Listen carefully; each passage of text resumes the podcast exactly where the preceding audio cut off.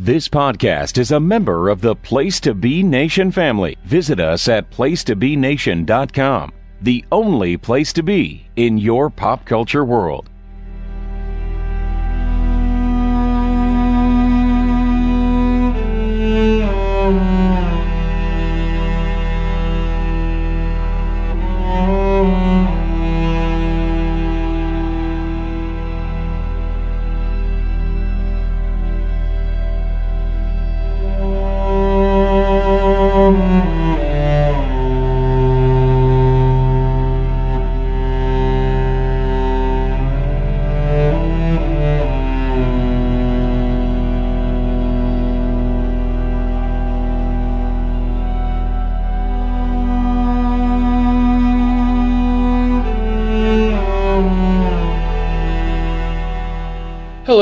Welcome to episode 8 of the Glenn Butler Podcast Hour Spectacular, where we have a podcast.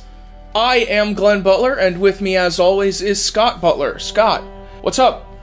the direction opposite that in which gravity acts. Exactly. Being as we are in the month of February, we thought we would do an Oscar preview here on the Spectacular, and we are doing this the only way we know how. Which is that we have listened to the nominees for Best Original Score, and we don't plan on talking about any of the other categories very much. I haven't seen any of the movies nominated in any of the other categories. Yeah, Best Picture, you seen anything? No, although I'm kind of annoyed that Star Wars didn't get nominated. We can talk about that later if you want. Sure. Uh, if you, a fair listener, would like to find the albums for any of these, they are all on Spotify. I'm pretty sure they must all be on Amazon MP3 or iTunes or wherever you get your music, should you be inclined. So, we are going to take a look at the nominees for Best Original Score, and we will start with the score for Sicario by Jóhann Jóhannsson, someone who's broken onto the scene a little more recently than some of the other composers, but who was nominated last year for The Theory of Everything. Uh, Scott, what did you think of this score? I didn't like it at all. There was a lot of like foreboding and tension building, but not a lot of rhythm or melody or anything really enjoyable to listen to. We should probably say right off the bat, it's really hard to judge these. I haven't seen any of these movies other than Star Wars. So it's really hard to judge these because you're judging them as a film score. You're not judging it just as an abstract piece of music. And I haven't seen the film. So maybe it works great in the film. Maybe it's a perfect match to the film. Maybe it is the perfect musical composition to aid the filmmaker in whatever effect the filmmaker was hoping to achieve. But as a piece of music to listen to, it was nothing. Yeah, this is this is one of the uh, discs that I found, as we say here on the podcast, dreadfully dull. That's going to be your new uh, catchphrase this week, huh? It's not my new catchphrase. This week it is. Uh, th- this is a uh, drug war movie, and so much of the music is just kind of oppressive, pounding, and yet still ambient. Yes, oppressive is another way of putting it. It's it's a lot of pounding, a lot of crashing, a lot of tension building, and no discernible melody for a lot of it. In fact, the one track that sort of offers a reprieve from that is toward the end of the disc is a track called Alejandro's Song, which I have two notes about that track. 35 seconds into it, I noted, well, at least Alejandro's song isn't as dreary and heavy as the rest of the CD. And then two and a half minutes later, I noted, wow, Alejandro's song is really discordant and annoying. Yeah, my, my note on that was basically that the uh, the vocals in it like add a little bit of humanity to some music that had really been oppressively inhuman before, but ultimately it succumbs to the like bleak droning mess that was the rest of the CD. And I mean, I get having it in a movie, and I get listening to that for a track or two, you know, to provide variety, but as an album to listen to, it's not anything I will ever listen to again. I actually listened to this disc twice because I had to put together music bumpers for this podcast. And so I had to listen to it again, trying to find a piece of music we could use for the intro. And I made four additional notes while listening to it the second time. Note one, I wrote second listen just as bad. Note two, there was a track called Drywall, and I noted drywall, I prefer the building material. Note three, God, this disc sucks. Note four, maybe my tolerance is low since I just watched Star Trek 1 yesterday. That's unfair. But yeah, there's just a lot of tension building, and then a lot of tense material. And then the tension builds some more. Sometimes with the horn of doom from uh, Inception, which is the worst thing to take from Inception. I mean, it's it works okay in Inception, but when that's the only thing you take from Inception and just plaster it all over the place. Yeah, that that's that's something. I mean, Inception is almost six years old already, so maybe its big effect on the art of film scoring is waning. But that score had so much more to it. And it used those sorts of like big crashing brass notes to disrupt things, and then use them as rhythm sometimes. Here, it's it's just empty. Yeah, those big crashing brass notes, they're a relatively minor part of a score. I mean, they're prominent, they're noticeable, but on their own, they're nothing. It's what you pair it with that counts.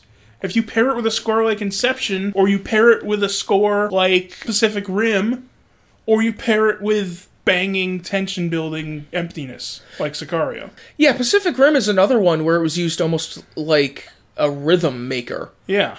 I really liked the theme to that movie. I remember you, the first time you listened to it, you were like, wow, I never imagined I'd hear the tone from Inception paired with electric guitar.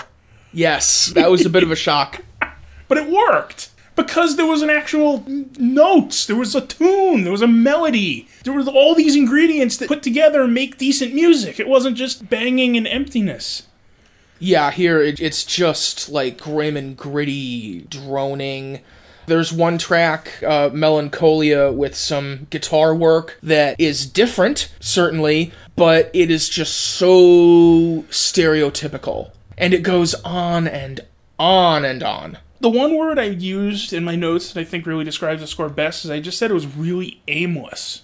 Like nothing built to anything in particular, just sort of built for the sake of building, and there was no real payoff musically. You know, like I, maybe the music ends and then there was a big dramatic scene with no score under it and it worked in the movie, but listening to the music, there was no payoff musically. It just sort of tension built and then the track ended, or foreboding built and then the track ended, and then the next track was the same thing. It was just sort of aimless. Nothing led to anything, nothing built to anything, there was no payoff to anything, it was just nothing. Yeah, basically. The most interesting thing in this movie is I looked up because I looked up some of these composers' IMDb credits to see what else they had done. And I actually listened to The Theory of Everything because I had never listened to anything by Jóhann Jóhannsson before. So I listened to Theory of Everything, and Theory of Everything was pretty good. I mean, I don't think it was would be one of my favorites, but it was decent. It was a solid score. It was perfectly fine. It wasn't anywhere near as bad as Sicario, but the most interesting thing about Sicario is I noticed on the IMDb page that Victor Garber is in Sicario. Victor Garber, star of Titanic and CBS soap operas, I believe. He's in Sicario, and he plays Dave Jennings. I did not realize this was a biopic about former Giants punter Dave Jennings. Things got pretty dark for him, I guess. It's about time he got a proper biopic. God, you think a lot of this pounding, droning is is for you know taking hits? Well, maybe it's from the montage where he just like punts 800 times in a row trying to make sure he gets his technique right. Punt, punt, punt, punt, punt, punt, punt, punt. God, I'm trying to think of a track here that would go with a training montage, and you know, Like I would- said, if all, if all you see is a football hitting a foot once every 1.2 seconds for three minutes, that would fit several of these tracks. imagine if you will a foot hitting a ball forever.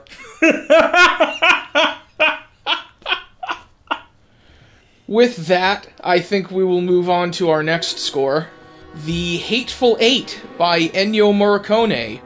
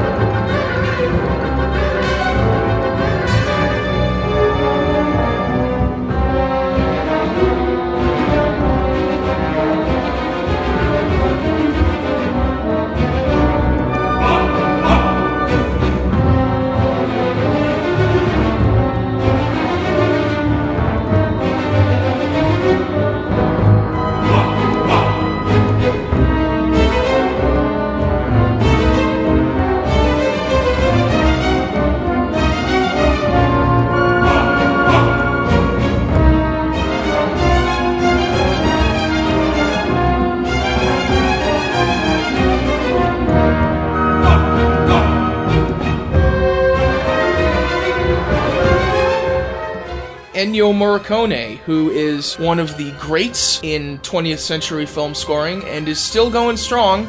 He's about 87 years old, I believe. He has scored a ton of movies in his time, a ton of Italian movies, but also whatever spaghetti western you want to think of was probably him. Good, the Bad, and the Ugly for a few dollars more. Just a ton of those uh, Sergio Leone movies. He has 528 composer credits on his IMDb page. Yes, he has been going strong for a long time. And this is his sixth Oscar nomination that he's gotten in all that time. That's kind of amazing. Well, there have been times when he's tried to do movies in the US a little more, but none of them went particularly well, and so he just went back to doing a million movies in um, Italy. His first Oscar nomination, though, was for a movie called Days of Heaven. I believe it was a Terrence Malick film, and his score for that is incredible. That is definitely one that I would look up. Uh, he also got a Lifetime Achievement Award from the Oscars some years ago. And I don't know how many people get the Lifetime Achievement Award and then get nominated for an award after that. Uh, that was the presentation where he gave his speech in Italian, of course, and Clint Eastwood stood there and interpreted for him. Yes, I remember that. Uh, now, this is, of course, the score for Quentin Tarantino's new movie. Uh, Quentin Tarantino has always been a filmmaker who needle drops a bunch of film cues and songs into all of his movies. And for a long time, a lot of them have been from old Morricone scores because he's a fan of those spaghetti westerns and that whole milieu. And so that started to happen more and more. I believe he commissioned like one track or one theme from Morricone for Inglourious Basterds, if I recall correctly. And now for Hateful Eight, he's gone to the trouble of commissioning a full score from him. Although Tarantino's style of putting music in his movies kind of meshed with Morricone's style of scoring movies, where he wrote the music without watching the movie. He read the script and wrote a bunch of music and recorded it and gave it to Tarantino and let him put it in the movie as he saw fit.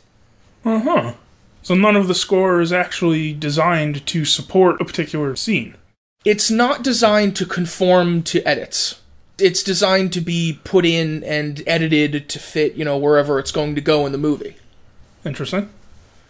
This is much different from Sicario, which we were discussing a minute ago, in that it has uh, identifiable melodies. Yes, it does. It's a it's a huge improvement. There's a theme introduced in the first track, which is pretty engaging. Well, both themes are sort of introduced in the first track, or at least two themes are introduced in the first track. There's two themes that jump out at me from this score, and they're both in the first track. The one theme is in sort of the beginning of the first track, and that theme sounds very much like level music from Doom. In fact, in my notes, I call it the imp hunting theme. It does kind of sound like that. It's kind of repetitive in the way that video game music is, and it's full of dread. It's got this bassoon melody that kind of wraps around on itself. Yes. I can easily picture myself in a catacombs level, sneaking around corners, trying not to be caught by the shotgun guy while that music is playing.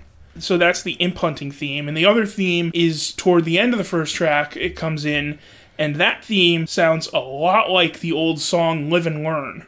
See, I don't know this song, I believe, and I'm pretty sure Morricone wouldn't either. Highly doubtful that Morricone has heard it, but it is remarkably close to the theme from that song.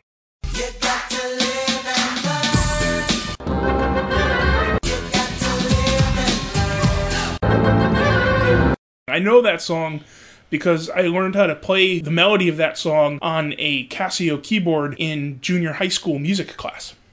Well, So there's probably more themes that I haven't noticed because I've only listened to this score like twice, but those are the two that jump out at me, and they're both right there in the first track.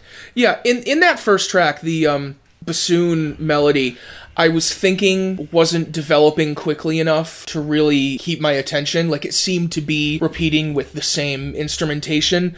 And then it transitioned to something that sounded a lot like a muted trombone. Like it sounded like suddenly this is like a jazzy mid 20th century detective story. Yeah, that imp hunting theme does go through several orchestrations where it sort of turns into like a bluesy version, and then there's another point where it's played on high strings. It's, it's like a horror movie version. Yeah, for sure.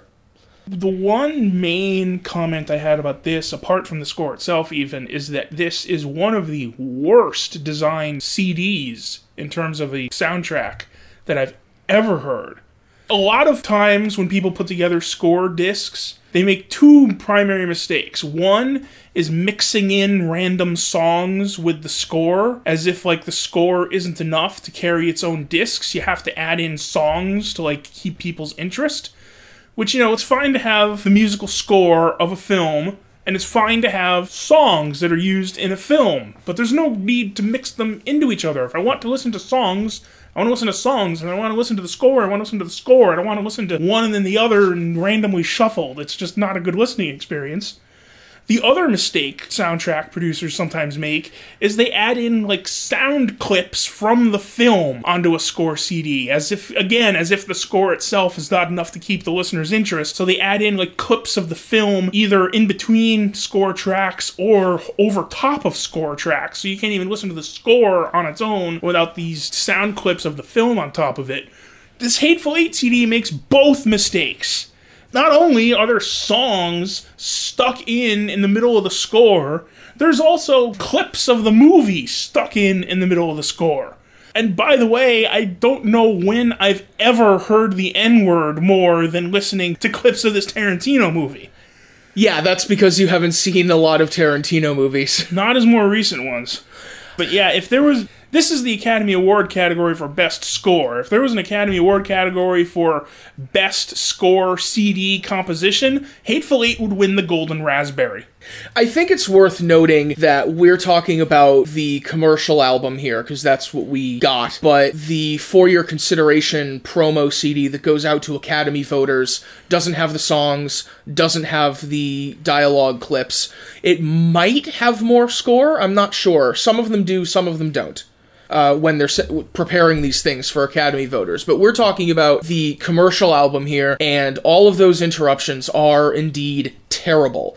The practice of putting dialogue tracks on these albums is somewhat of a vestige of the 60s and 70s when a soundtrack album, in the somewhat rare event that one was made, uh, a little more rare than it is now that you can just slap something on CD or slap it up on iTunes when an, an album was made, it was considered more of a memento of the movie, especially before home video. And so a lot of albums had dialogue on them to kind of serve as like a story and music experience.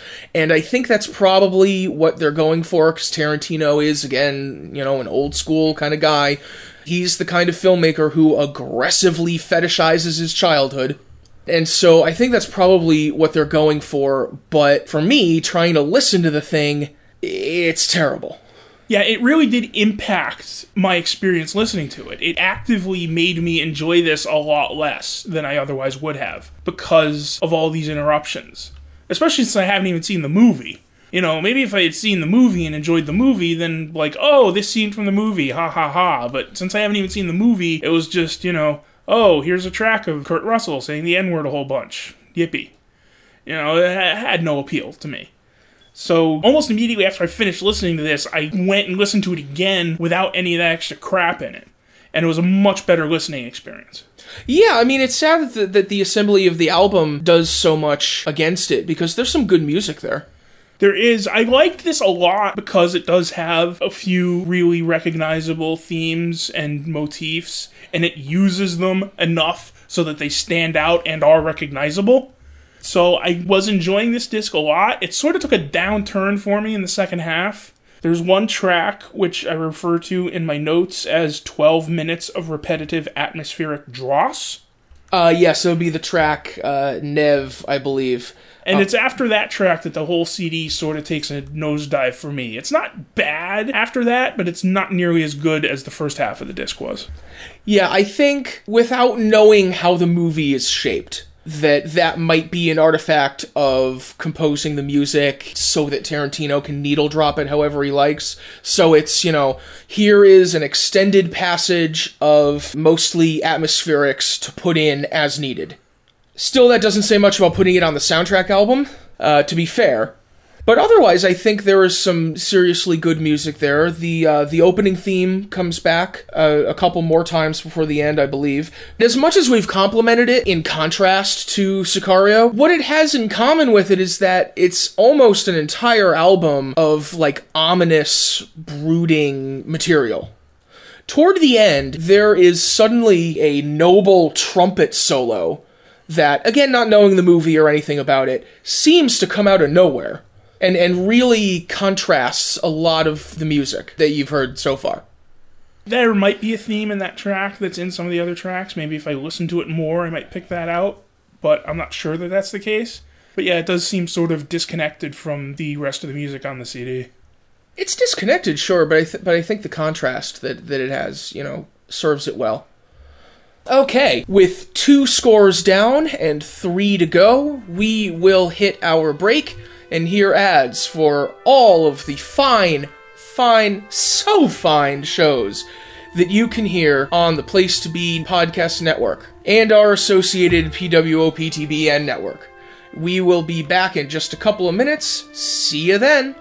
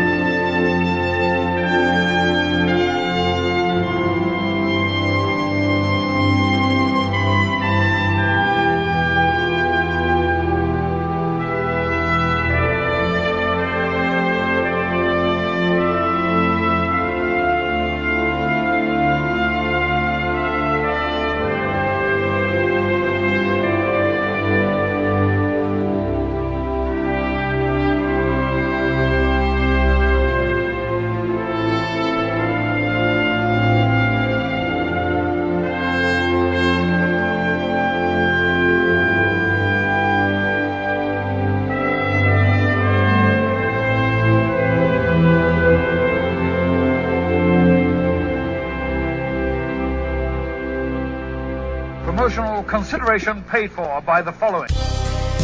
What's up, everybody? This is Kevin Kelly. Make sure you check out every episode of The Kevin Kelly Show right here on the Place to Be Nation. PlaceToBeNation.com. The Kevin Kelly Show. Every episode is a winner. At least we hope. Place Nation's Justin Rosero here. In addition to the Kevin Kelly Show, we have a ton of great podcasts available to you on iTunes and PlaceToBeNation.com. You can check out Scott Criscuolo and me on the Mothership, the Place to Be podcast, with our famous Vintage Vault pay-per-view reviews.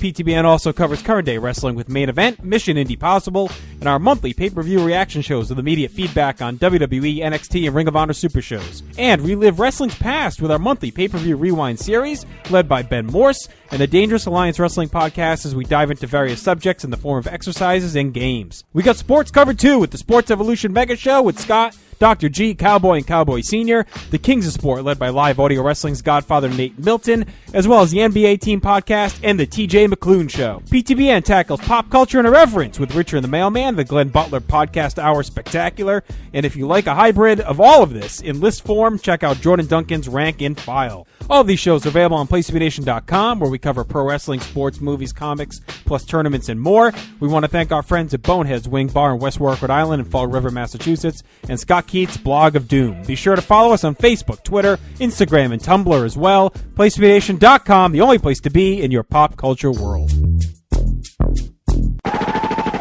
This is Parv, and I'm here to tell you to listen and subscribe to the Pro Wrestling Only Place to Be Nation podcast network. That's the PWO PTBN podcast network, where you'll find a ton of in depth shows done by hardcore fans. We've got Chris Zellner's one two punch of Exile on Bad Street, and with David Bixenspan, a smash hit between the sheets. We've got Wrestling Culture with Dylan Hales and Dave Musgrave. Goodwill Wrestling and the reaction shows with Good Old Will from Texas. We got This Week in Wrestling with my man Pete and Johnny Sorrow. Stephen Graham and Tim Livingston's Pro Wrestling Super Show. Tag teams back again with Kelly and Marty Sleaze. And a ton of other great shows too. And of course, there's Titans of Wrestling and Where the Big Boys Play with yours truly and some dude from down south called Chad. PWO, PTBN, Podcast Network.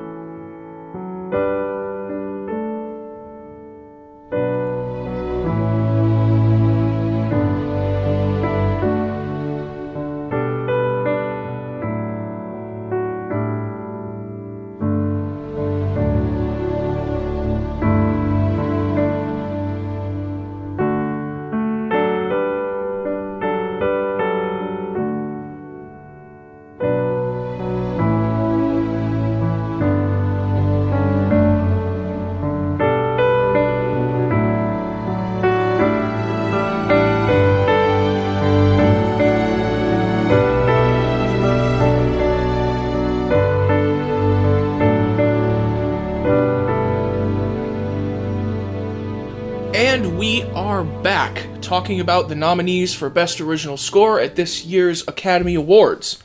The next nominee is Bridge of Spies by Thomas Newman, which is pretty unique for being the first movie since The Color Purple that Steven Spielberg has made without John Williams.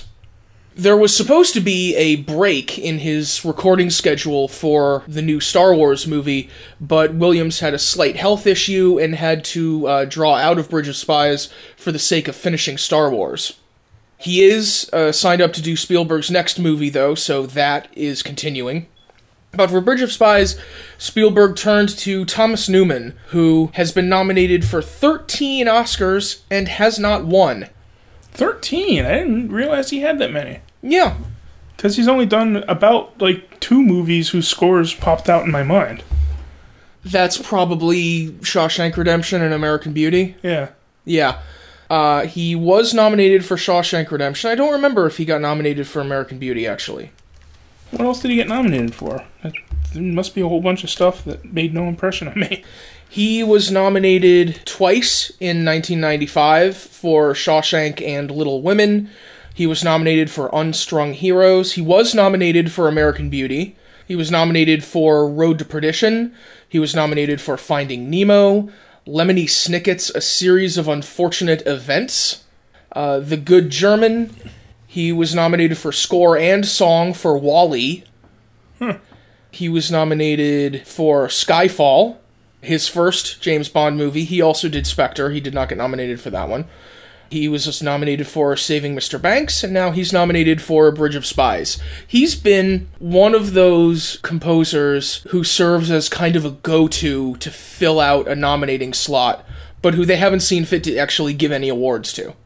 He's won other awards. He's he's won BAFTAs and an Emmy and, and some other things, but the Oscars, uh, he has been stiffed thus far. Well, I haven't heard a lot of those, and a lot of those made no impression on me whatsoever. If he was going to have won one, I would think it would probably have been American Beauty. That was probably his best work that I've heard, in my opinion. Yeah, that might have been my favorite score from that year as well. The winner that year was the Red Violin by John Corigliano, which, as we've seen several times, the Academy likes to award non film composers who score films. That's how Trent Reznor wound up with an Oscar. That is in part how Trent Reznor wound up with an Oscar, yes. Uh, but anyway, we have Bridge of Spies, and from all the extracurricular conversation we've done so far, you might guess that this album was not the most engaging we've ever heard. What do you think? Bridge of Spies was both less annoying than Sicario, but also less memorable. Sicario was like nothing but foreboding and droning and tension building, but Bridge of Spies was just nothing. We're going to keep comparing everything to Sicario, aren't we? Because nothing's going to be that bad. Bridge of Spies isn't that bad, but it's it's not really good either. It's just nothing. Like I felt like I was literally listening to nothing. It was one of my least favorite kinds of scores, which is a score with very little hint at any sort of theme, very little reused themes or motifs. It's just sort of aimless and empty, and it's audio wallpaper, and there's nothing memorable about it whatsoever. It's literally nothing. Like, remember the old David Letterman bit, Is This Anything? If you played the Bridge of Spies score, it would be no, this is nothing. That would be neat episode of Letterman, yes, because this album is only about 40 minutes long, so they open the curtain and play the uh, score. There's one track at the end of the disc, Homecoming, which has a bit of a theme to it, and it's a theme that's heard once on the entire rest of the disc. And by once, I don't mean in one track, I mean once. I didn't even notice it until hearing the disc a second time, because it's not repeated. It is not a piece of music that's played twice on the entire CD until that track, Homecoming but it is used in Homecoming and it is played in one other place on the disc. So I guess you could call it a theme, but other than that, there's nothing recognizable in this entire score. The first time I listened to this album, I did something I like to do pretty often when listening to new albums that I'm just kind of trying out, where I'll listen to it while I'm reading something or while I'm working or while I'm doing something that doesn't require all of my mind. So I'm still like partially listening. And if something jumps out at me, then I'll know that it's worth another look if something grabs my attention. I listened to this once in that sort of context and got nothing from it. I listened to it the second time right after listening to Sicario to prepare for this podcast and found it a breath of fresh air after that. I thought there were sections that were pretty engaging. I think in the last three tracks of the album, which, considering how long those three tracks are and how short the rest of them are, is a substantial part of the album, I think it really picks up. Uh, it's not anything that's going to find its way into my regular listening, but it's perfectly fine. See, we disagree on that. I It's- suppose. It's more inoffensive than Sicario, but it's also less memorable because it's just nothing. Like I made a note about the track Glenicki Bridge, which I'm probably mispronouncing, but I don't care. I like pronouncing it Glenicki. There, I made a note on the track Glenicki Bridge where I described it as being just like the rest of the album, kind of limp and just sort of there. And there was something interesting toward the end, but it was limited to the last minute and 15 seconds of a nearly 11 minute track. One thing that I had in mind while listening to this, because he's following so many of Spielberg's collaborations with John Williams, was how much Newman might try to work within that sound.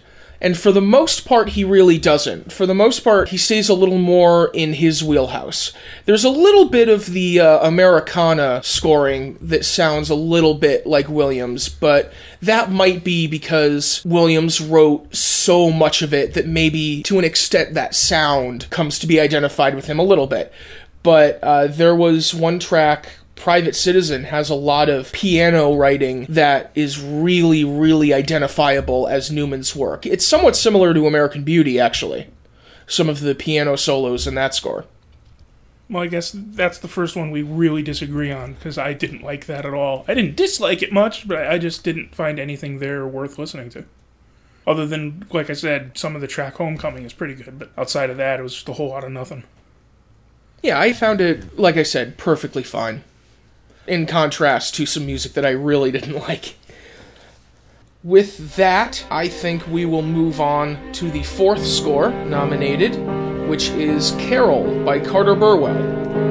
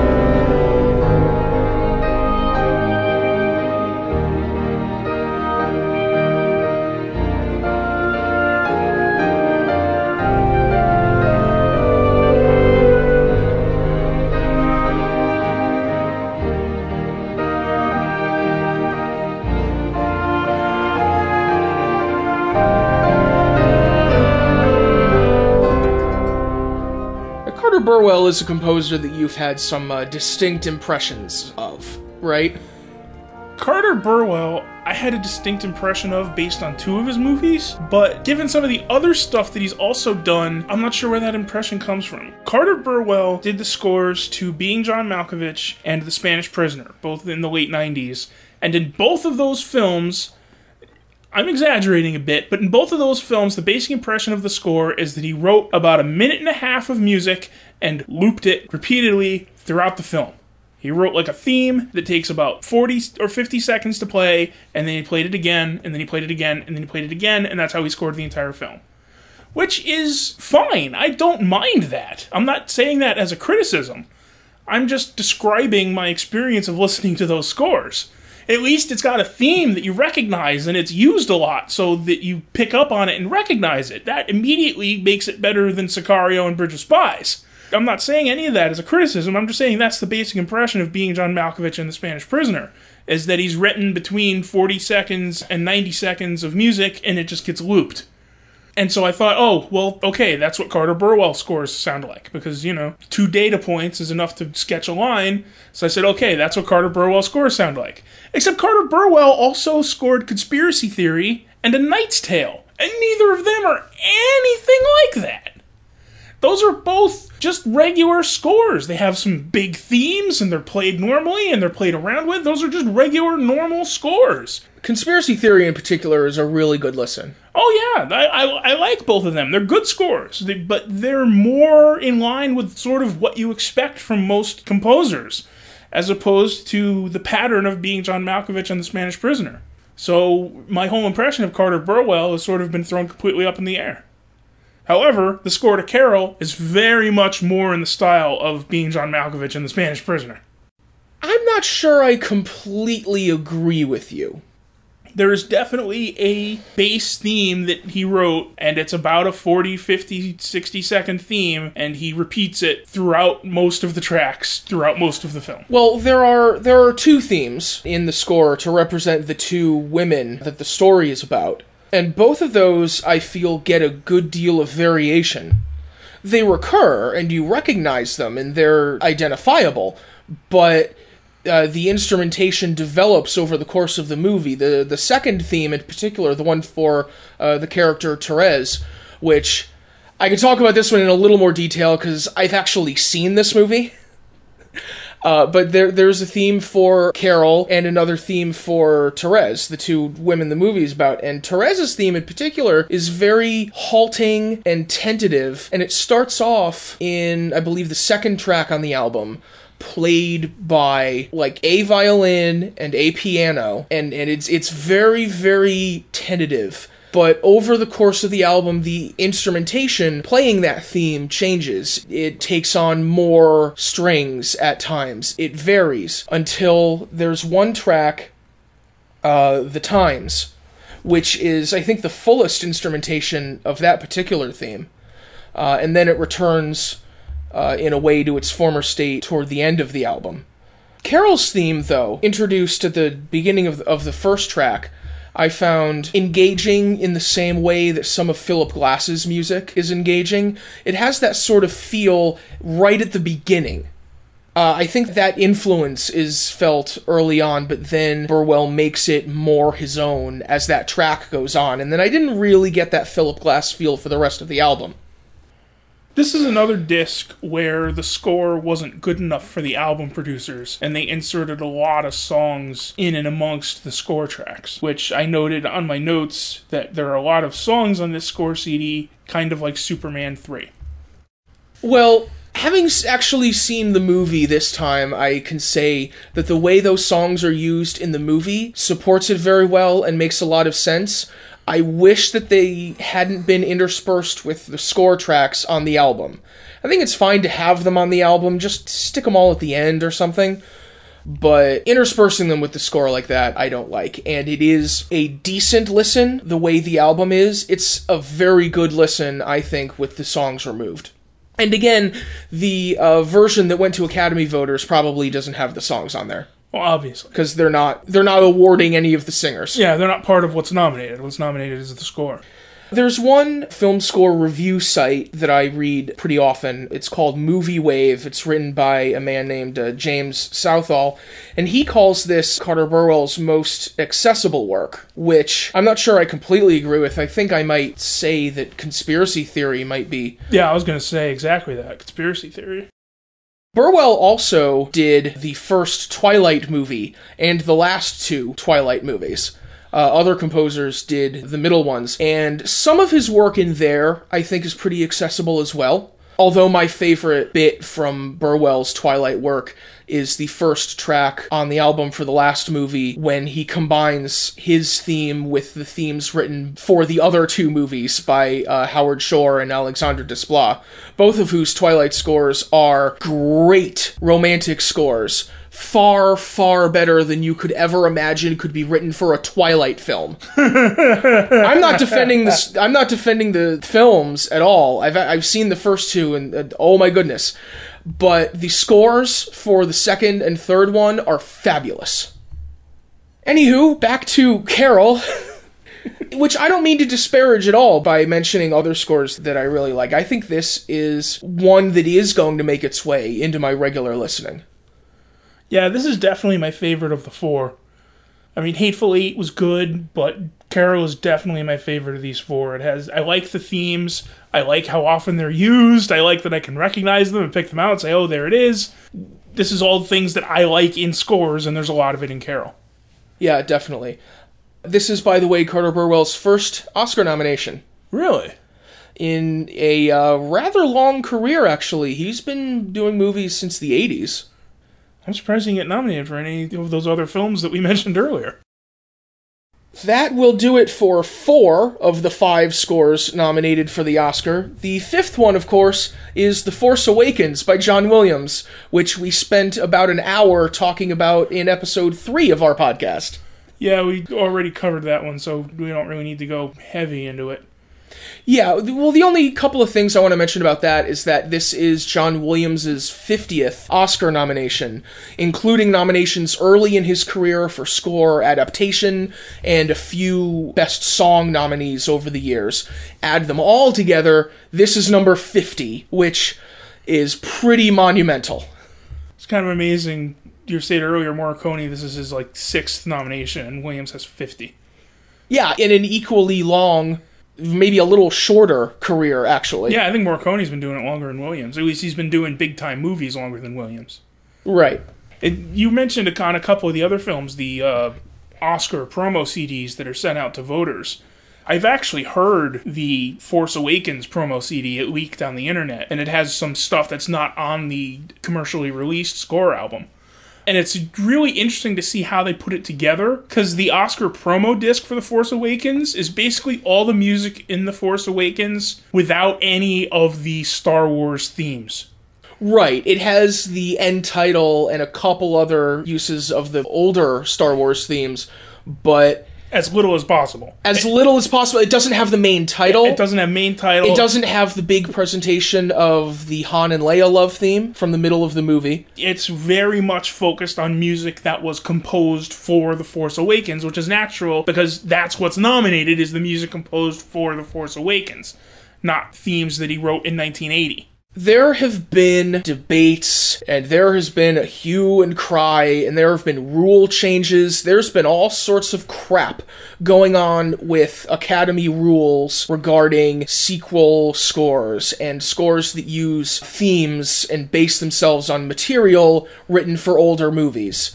That was the reason why Howard Shore won three Oscars for the Lord of the Rings series. He won Best Score for Fellowship and Best Score and Best Song for Return of the King. He was not nominated for The Two Towers because the Oscars changed their rules that year and disregarded scores based on themes that were not written for the film that's being nominated. So that's something that's gone around and around. They've changed the rules a bunch of times nobody really knows what their criteria are going to be any given year. It's a kind of a clusterfuck. It's whatever the voters decide to vote on. Well, even before the voters get to vote, there are rules for eligibility for nomination. Uh, Carter Burwell attracted a little bit of controversy when um, his score for True Grit was ruled ineligible because he based his score on 19th century hymns. Yeah, I really like that score. That was another good one by him too, absolutely. But because a lot of the melodies were from these old hymns, it was ruled ineligible for best score because he didn't write those songs. This is really weird. The the Academy governors trying to figure out how to award sampling. Right, right, exactly. I guess the Grammys eventually figure that out. So, of course, it makes sense that the For Your Consideration album for The Force Awakens tilts things as much as they can possibly be tilted in favor of the new themes for the new characters and all of the music in The Force Awakens that is fresher. So, among these five scores, which one is your favorite? Probably Star Wars. And I don't know if that's a fair judgment or if that's just because I like Star Wars, but that was my favorite score out of these five is John Williams' Star Wars score. Yeah, yeah, that makes sense. Like if I'm gonna go back and listen to a piece of music from one of these five scores, ninety percent chance is gonna be from Star Wars. Probably. Carol is something that I'll probably listen to a lot, but there are individual pieces from Star Wars that I'll probably listen to a great deal as well. And in terms of what's actually going to win, I don't really know because that depends on the vicissitudes of Oscar voters. I would say probably Morricone. That makes a lot of sense. Again, it depends on what the voters feel like voting for, but in that that old standby Oscars analysis of will win, should win, I think probably Morricone has the best shot at will win. And should win is for me it's either The Force Awakens or Carol. And I'm not sure how much of that is an emotional judgment that I lean toward Force Awakens. Yeah, there are reasons considering again the vicissitudes of Oscar voters, there are reasons that you can point to to say that pretty much any of these could win. It's always possible for John Williams to win the Oscar. I don't believe he's actually won one since Schindler's List, but he's nominated every time he writes a score, basically. Pretty much, yeah. He is always a possibility. Thomas Newman now is getting to the point where they've nominated him so many times that every time they nominate him again, people say, well, he has to win this time. So he's sort of the Leonardo DiCaprio of the composers, except he's actually deserving of recognition. Uh, yeah, sure. Carol, you could say, because there's been some discomfort at what people perceive as the snubbing of the movie, because it wasn't nominated for Best Picture, it wasn't nominated for Best Director. Thank you for reminding me. I was extremely disappointed that Star Wars didn't get nominated for Best Picture. I mean, Well- they expanded the nominations to 10 movies so that they could get more popular, commercially successful films onto the nomination list, and then they don't nominate Star Wars. They got more popular movies nominated. They got Mad Max and The Martian, which are the two Best Picture nominees that I've actually seen. If you're if you only have five Best Picture nominees and you nominate five like art house fine arts films, that's fine. But if you have ten nominees, how do you not find a spot for Star Wars out of ten nominees? I don't know. That reminds me a little bit of the outcry when The Dark Knight didn't get nominated for Best Picture. Well, at least I mean, back then they only had five nominees. If there were ten slots, then I would have agreed. Yeah, but that's a movie they're never going to nominate. They're just not going to nominate a Star Wars movie for Best Picture. It ain't going to happen. I think it's kind of ridiculous that you have 10 films that have been nominated ahead of Star Wars when it is the most successful film ever. I mean, I see your argument, but How, how do you have the most successful, most popular film ever, and somehow you've found 10 movies from its own year that are more deserving of nomination? I'm not saying it has to win. I'm not even saying you have to put it in your top five. It's got to be in your top 10.